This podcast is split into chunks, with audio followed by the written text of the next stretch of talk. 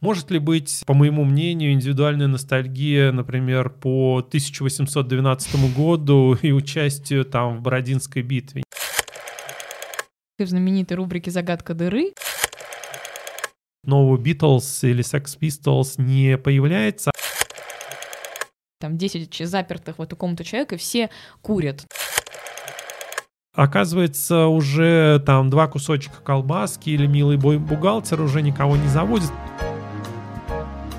Привет! Вы слушаете подкаст «Ворона желает знать». Вместе с учеными из Высшей школы экономики мы говорим о современных явлениях. Пытаемся разобраться в том, что такое осознанное потребление, чем вызван сериальный бум и почему мы живем в эпоху постправды.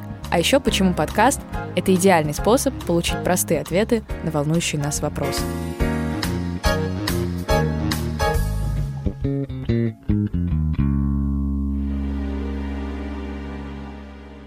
Четвертый выпуск нашего подкаста посвящен феномену ностальгии. Поговорим о том, почему это явление считалось заболеванием вплоть до 20 века, как формируется коллективная ностальгия и каким образом тоска по прошлому проявляется в нашей современной культуре. Меня зовут Анастасия, я специалист по связям с общественностью вышки, и сегодня у меня в гостях Роман Николаевич Абрамов, доктор социологических наук, профессор департамента социологии НИУВШ, ведущий научный сотрудник Международной лаборатории социальной интеграции, исследователь в области социальной памяти и ностальгии ностальгии. Здравствуйте, Роман Николаевич. Здравствуйте. Начать нашу дискуссию я хотела бы с интересного факта. В конце 17 века студент-медик Иоганн Хофер обнаружил у швейцарских наемников, служащих за границей, странный недуг.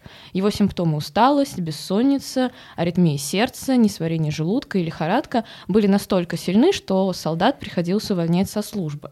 Хофер открыл, что причиной было не какое-то физическое расстройство, а сильная тоска по своей родине. Он назвал свое открытие ностальгией от греческого «но» ностос — возвращение домой, и алгос — боль или тоска. Собственно, вопрос, правда ли, что вплоть до 20 века ностальгия считалась неврологическим заболеванием, и когда и почему эта ситуация изменилась? Ну, отчасти да, и действительно, в общем-то, скорее ностальгия — это то, что относилось к области психофизиологии, то, что было связано прежде всего с тоской по утраченной родине. Ну, мы знаем с вами, что и 19 век, и 18 век, ну, может быть, и вообще как бы после начала великих географических открытий, собственно, началось, если не великое переселение народов, то очень большое движение людей, например, в Новый Свет, в Америку и так далее, и так далее. И в этой ситуации потом мировые войны, скажем так, наполеоновские войны, очевидно, это долгие мировые войны, или Столетняя война и так далее, все это, в общем-то, вело к тому, что люди люди, которые были привязаны традиционно к, своей, э, к своему пространству, очень небольшому пространству, ведь тогда не было ни самолетов, ни поездов и быстрого перемещения по территории. например, представители школы аналов, исследовавшие как бы повседневную жизнь обычных людей, я не говорю о тех, кто отправлялся в крестовые походы, но тех, кто жил крестьянским трудом, а в основном все-таки жители Европы это были э, люди, привязанные к земле, то их, в общем-то, пространство, которое они обживали, Израиле находилась в пределах, ну, 20-30 миль, и некоторые из них даже не бывали в каких-то крупных городах и не отдалялись всю жизнь от мест своего обитания. И поэтому, в общем-то, когда человек отрывался от этого, особенно если это был не рекрут, взятый в армию в довольно раннем молодом возрасте, то он, в общем-то, понимал, что он оставляет что-то важное позади себя, и вот эта вот тяга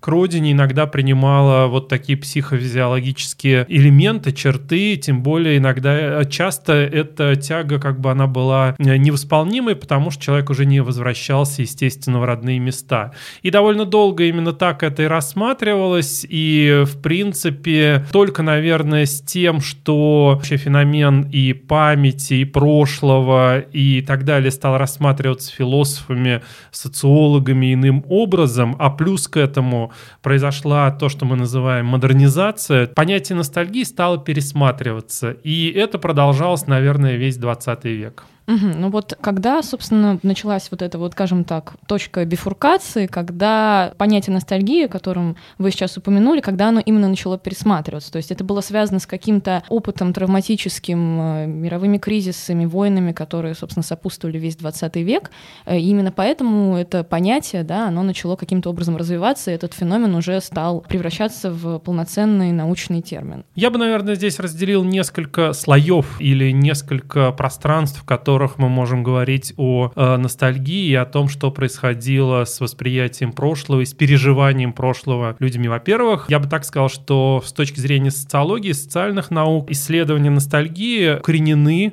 или включены в более широкий круг исследований междисциплинарных, которые называются memory studies, исследования памяти, и они касаются самых разных сторон отношений человека с прошлым. То, каким образом прошлое сегодня дает себя знать на разных уровнях, на уровне культуры, на уровне нашей повседневности, на уровне моды, на уровне политики, на уровне социальных движений, отношений между государствами и многим другим. И в этом отношении исследования памяти, они затрагивают не только ностальгию, как некую тягу к прошлому, а не только тягу к той утраченной стране, в которой, ну, для мигрантов, как это было раньше, соответственно, а включает, соответственно, исследование памяти и травматический опыт, и опыт забывания каких-то страниц. Но в этом отношении, например, постсоветские страны и страны бывшего СССР, те, кто прошли через эти довольно страшные порой страницы истории, в общем-то, мы знаем, что на уровне семейной истории целые страницы были забыты, вычеркнуты, и только с началом, например, перестройки к ним стали возвращаться. Это память о репрессированных, о тех, кто был раскулачен, и очень часто это прошло через почти каждую семью, э, жившую на постсоветском пространстве время революционных событий и так далее. И это тоже включается в пространство исследований социальной памяти. Конечно же, это мировые войны, и, соответственно, если мы посмотрим на историю первой половины 20 века, то мир прошел через две очень длительных, кровавых, э, связанных с огромными человеческими жертвами, и, что важно, с такими психологическими травмами, насилием. И это означает, что на протяжении фактически полувека первого биографии большинства населения Европы и мира, потому что эти войны шли не только на европейском континенте, были перевернуты, люди потеряли свои корни, своих близких, потеряли свою идентичность, потеряли видение мира, и это как бы привело, с одной стороны, к тому, что после окончания этих войн люди, с одной стороны, хотели забыть, что произошло. И этот э, феномен известен, например, по воспоминаниям э, ветеранов и тех, кто участвовал в войнах, например, в Европе, в той же Германии, собственно говоря, постарались забыть на некоторое время об этом опыте вовлечения в тоталитарный режим фактически всего населения Германии. У нас, например, ветераны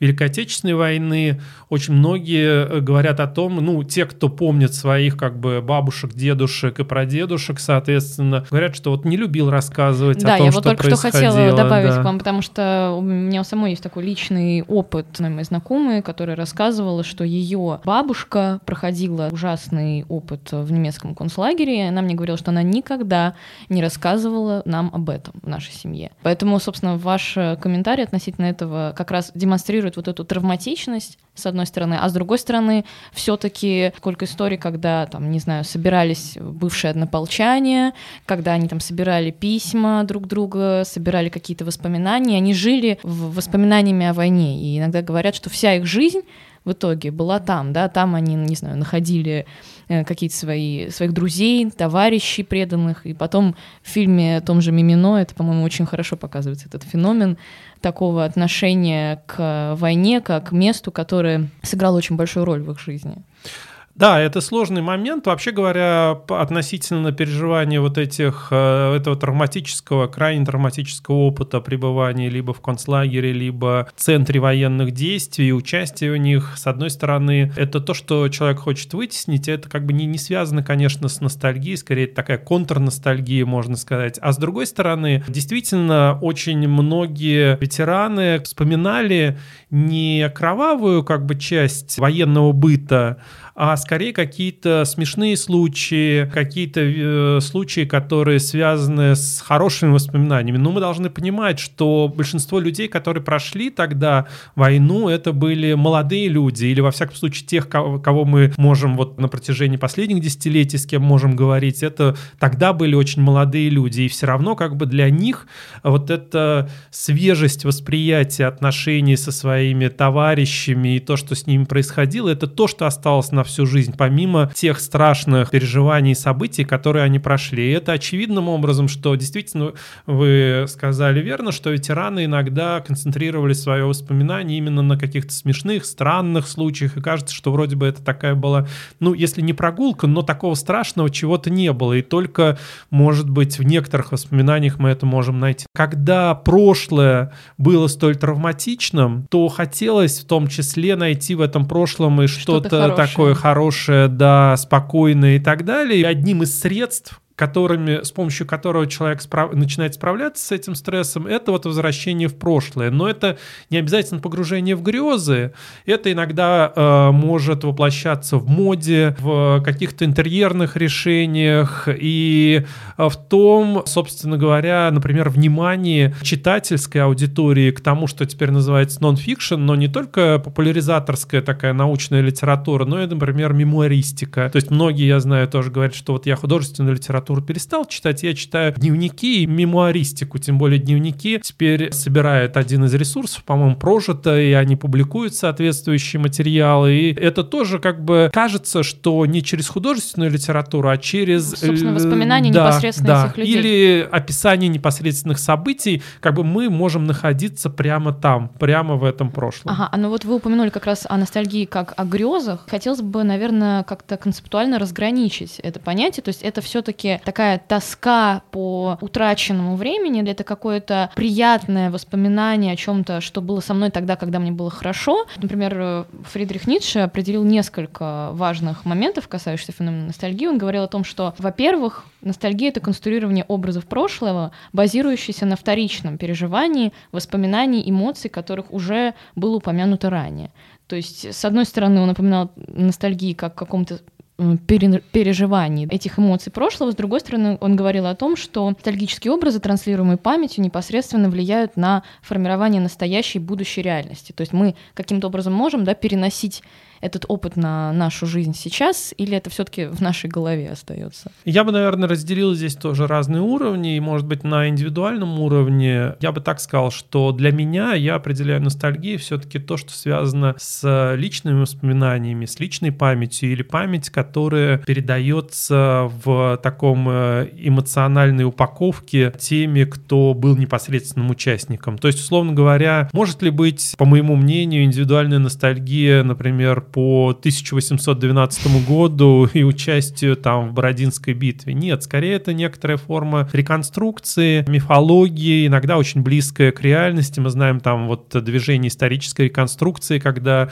их называют там заклепочники, те, кто очень тщательно восстанавливают эти события. Да, да, угу. абсолютно. А есть также э, момент э, такой коллективной ностальгии, то есть то, что относится к части социальной памяти, когда это становится элементом социальной социальной и культурной идентичности некоторых групп. Например, это может быть э, ностальгия по утраченному какому-то порядку вещей. Я вот занимался историей профессии инженера э, в советское постсоветское время, вернее, профессиональной культуры инженерной, и я заметил, что не только у представителей инженерно-технической интеллигенции старшего поколения, кто начинал работать в советское время, есть представление о том, что вот были прекрасные научно-исследовательские институты в СССР, которые делали разработки разработки, это было важно и полезно, а сейчас все не то. Но и молодое поколение говорит, что вот, наверное, тогда, то есть тем, кому сейчас 30-35 лет, и, в принципе, эти люди уже окончили университеты и пошли работать в постсоветское время инженерами, инженерно-техническими специалистами, говорят, да, вот советское высшее образование в области инженерии было лучше, конечно. Но это, кстати, даже не только к инженерии относится. Мне кажется, что вообще в целом э, очень часто даже от людей, которые не застали, как вы сказали, даже это время, но они как бы ретранслируют то, что передается им старшим поколениям. Да?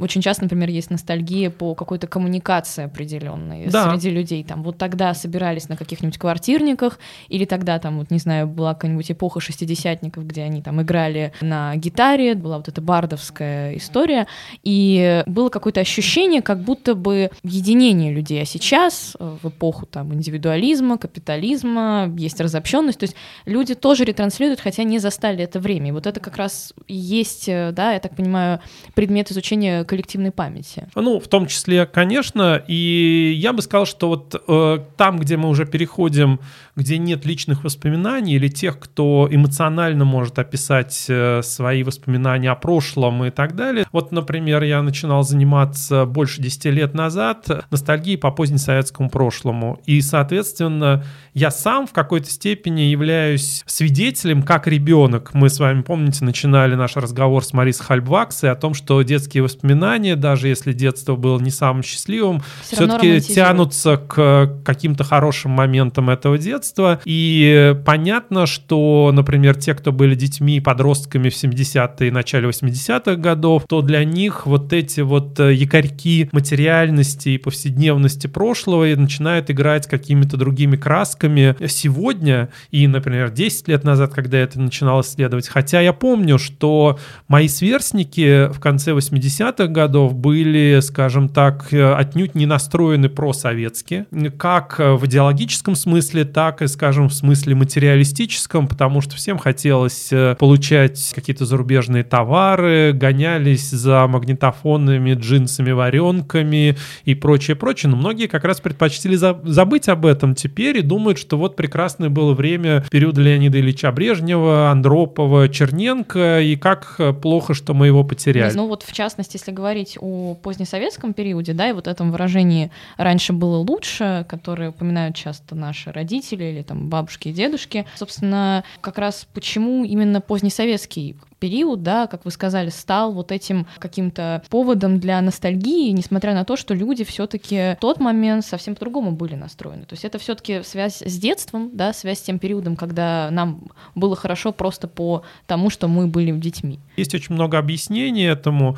Во-первых, это, конечно, и поколенческие вещи, то есть те, кто, с одной стороны, чья биография трудовая, кто был молодыми людьми или чуть постарше в начале 90-х годов, чья трудовая биография и вообще в целом биография изменилась резко э, в ситуации реформ экономических и политических. С одной стороны, даже если человек достиг чего-то, стал успешным предпринимателем, менеджером или ученым и так далее, кажется, что вот может быть он э, чего-то упустил, и если бы все пошло иначе. Очень часто именно так бывает. Второй момент, наверное, связанный с тем, что действительно те дети, кто рос в 70-е, 80-е, был пионерами и подростками, они стали взрослыми, и они стали определять на какой-то момент чисто поколенчески тренд, связанный с модой, с потреблением и так далее, и поэтому бесконечные там рестораны в стиле да, 70-х, 80-х, да. да. И ну... все это довольно давно, угу. в общем-то, началось, и до сих пор продолжается, как ни странно, в общем-то, хотя это поколение становится все более старше. И, конечно же, исследователи говорят о том, что, может быть, э, вот это позднесоветское время, длинные 70-е, как их иногда называют, или время застоя, это было время э, в 20 веке более-менее спокойное. Это не значит, что не было политических репрессий или там было очень все прекрасно, потому что был расширяющийся товарный дефицит, стагнация в экономике, то, что касалось большинства людей, там невозможно было выехать за границу и так далее. Еще, мне кажется, это даже, наверное, ну, не нельзя сказать, что это возможность каких-то э, дискуссий, обсуждений, но, как говорят обычно, да, что хотя бы в, в этот период застоя была возможность у людей, э, сидя в своих там квартирах, устраивать, э, не знаю, диванную политику, да, или обсуждать это, ну, где-то в кулуарах, что было невозможно, если там вспомнить, например, сталинское время, что за это обсуждение, там, не знаю, есть знаменитое произведение Евгения Гинзбург, крутой маршрут, где она как раз говорит о том, что там человек просто, не знаю, завернул э, какую-то колбасу в газетку, не обратив внимания там, на портрет Сталина или на упоминание вождя, и, собственно, его тут же забирают, арестовывают. Поэтому мне кажется, что это, наверное, еще и связано с каким-то ощущением того, что о чем-то можно говорить, в том числе и политическая сатира, которая тоже начала появляться в это время.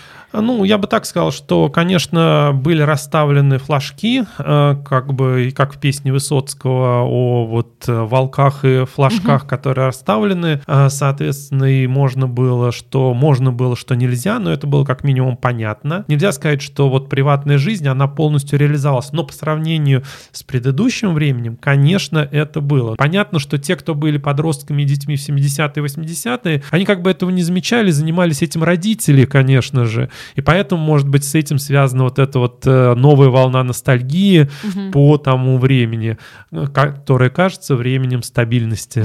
Ну, а вы упомянули уже о том, что собственно, поколение сегодняшних там 20-летних э, людей, оно уже может э, ностальгировать по собственно, эпохе конца 90-х или там начала нулевых. И здесь как раз я бы хотела обратиться к тому продукту масс-медий и к современной культуре, которая этот процесс культивирует. Я думаю, что самый известный пример — это сериал «Внутри Лапенко», о котором, наверное, слышали, выражаясь языком миллениалов и бумеры, и зумеры. Да? Собственно, главный герой э, этого сериала, Антон Лапенко его исполняет, всех тех персонажей, в которых он превоплощается, это ну, эпоха 90-х, и там, собственно, и, не знаю, малиновые пиджаки, там и те самые инженеры, которые еще э, остаются, остаются своей профессии, но уже понимают, что в этой профессии, к сожалению, прожить долго невозможно на те средства, которые в 90-е у них есть.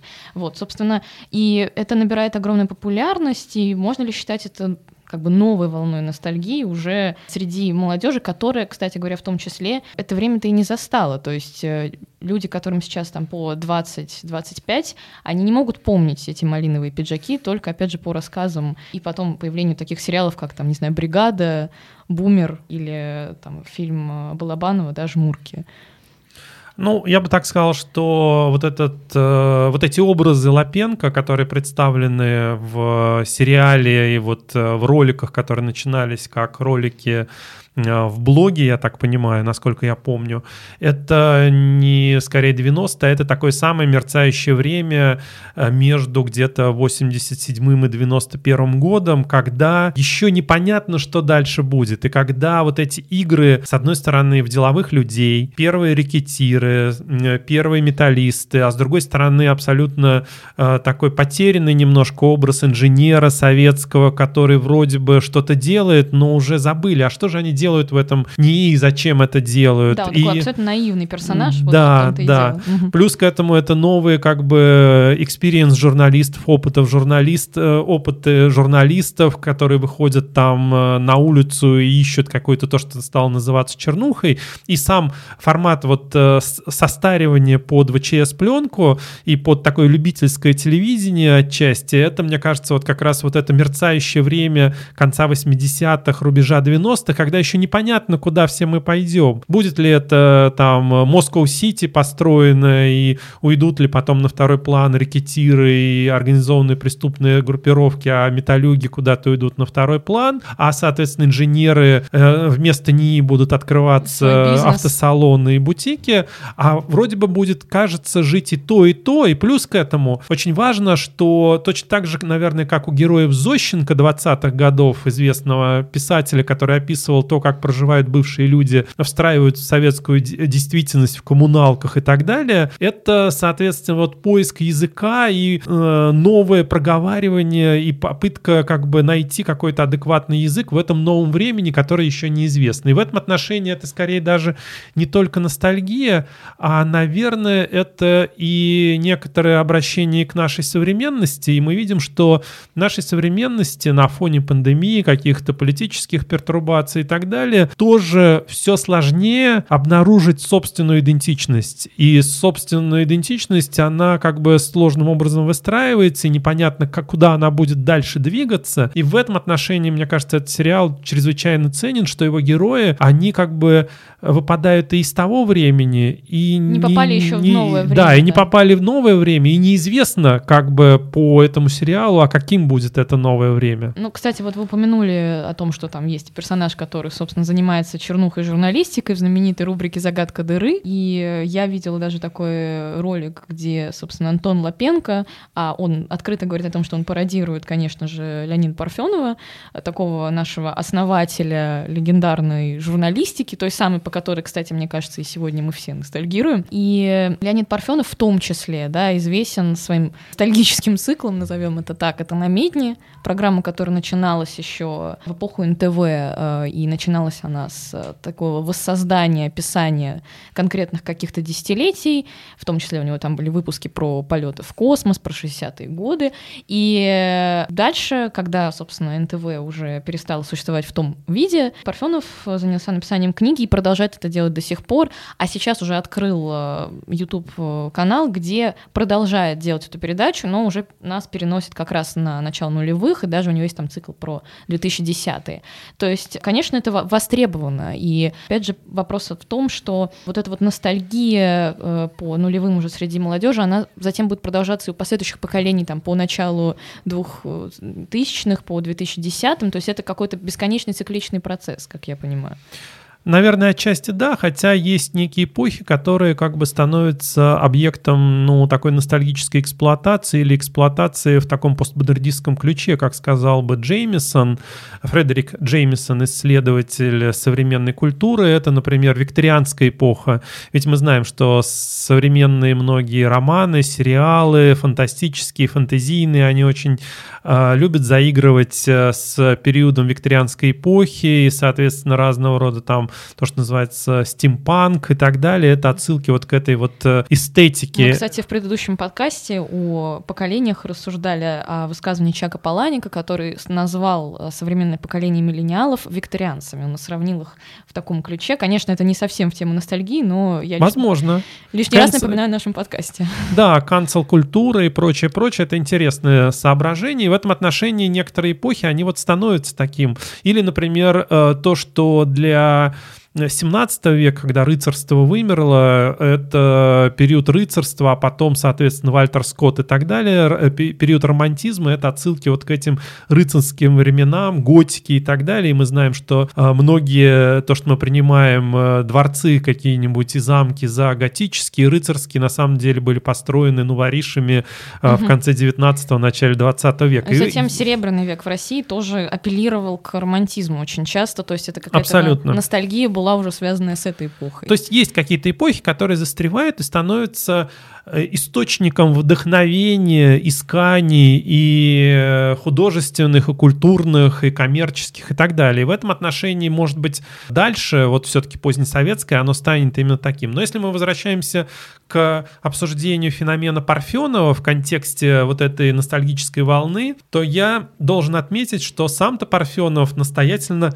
отказывается от того, что он делал эти программы. Сначала этот знаменитый сериал, э, который вышел в 98 по-моему, году, а потом, соответственно, первые э, книжки 61 э, и 91 я считаю, что они являются самыми удачными. Три, по-моему, первых десятилетия, вот последние десятилетия СССР, самые удачные, самые, как бы, которые пробили, в общем-то, известность всему этому циклу. Цикл. Угу. Да, и э, сам-то он считает, что это не ностальгия технические вещи, но я думаю, что здесь произошел такой поворот или такой фокус, э, смещение, когда, собственно, он, возможно, хотел рассказать об истории, а получилось, что он нам э, сделал ностальгический Но он задел объект. ностальгический нерв, наверное, Абсолютно. людей, которые прочитав эту книгу, вспомнили о своих временах, и, собственно, наверное, поэтому еще раз он это, э, эту волну поднял. Да, и я не уверен, может быть, здесь я выступлю таким э, самостийным любителем, э, телекритиком,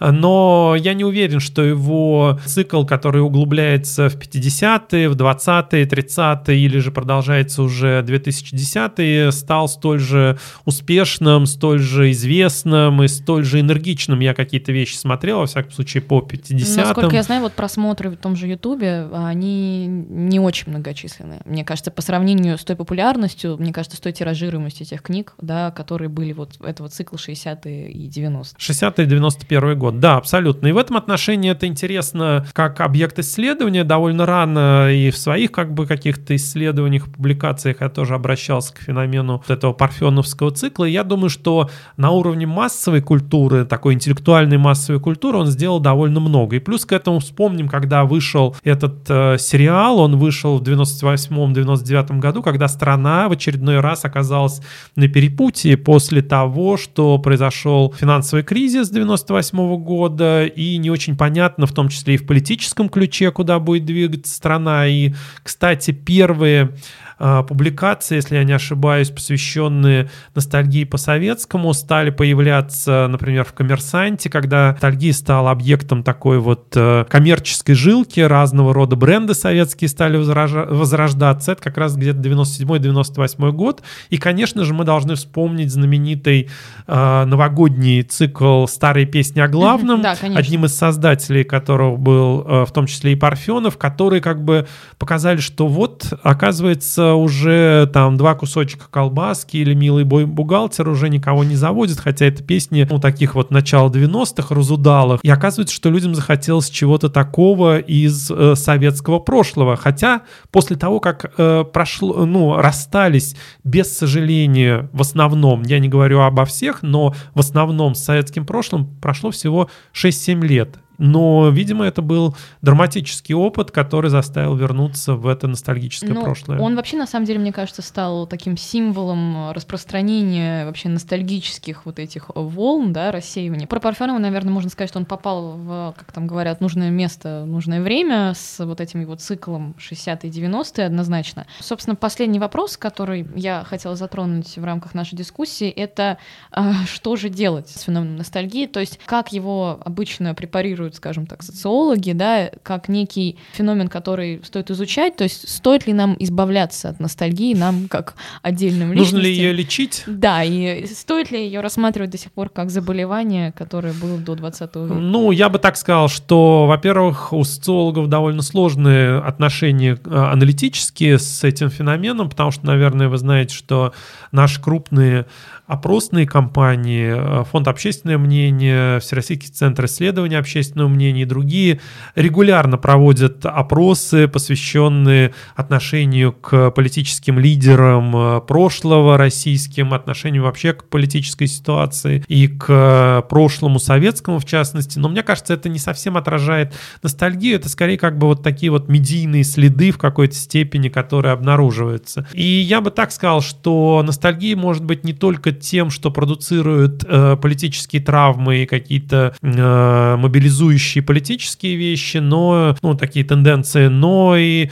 формы иронии, формой вдохновения для обыгрывания этого в моде. Опять же, мы говорим об интерьерах ресторанов, о дизайне, о например, книгах, о, о книгах, фильмах, да. Сериалах. То есть, может быть, это вполне себе безопасный путь, когда это не становится политической идеологией. Понятно, что идеология, она присутствует в разных контекстах и в материальности тоже. Но я думаю, что вот некоторая ирония или некоторый такой интересный, такой, может быть, гламуризированный подход, как в известном сериале, который открыл вот эту вот ностальгическую страницу реконструкции прошлого а, в США, это «Безумцы», mm-hmm. а у нас это, по-моему, был а, сериал, с ним сравниваются часто «Оттепель». Да, я вот только хотела упомянуть как раз, и на нее после этого стали, знаете, появляться такие забавные рецензии, э, в том числе, там, например, в «Вечернем Урганте», Урганте, который тоже как какая-то, не знаю, пост-ирония, да, когда в этом сериале все курили, и да. это попытка отобразить вот ту реальность, когда также в эпоху 60-х все курили, и я помню хорошо э, в «Вечернем Урганте» как раз обыгралась эта история, когда они начали шутить, и там, не знаю, сделали отдельную комнату, где там 10 запертых в эту комнату человек, и все курят, то есть какое-то такое намеренно сатирическое подчеркивание. Да, да, в общем-то вот э, эти сериалы, они открыли, ну, некоторые, конечно, такое такое коммерческое или такое потребительское наслаждение материальным миром того времени.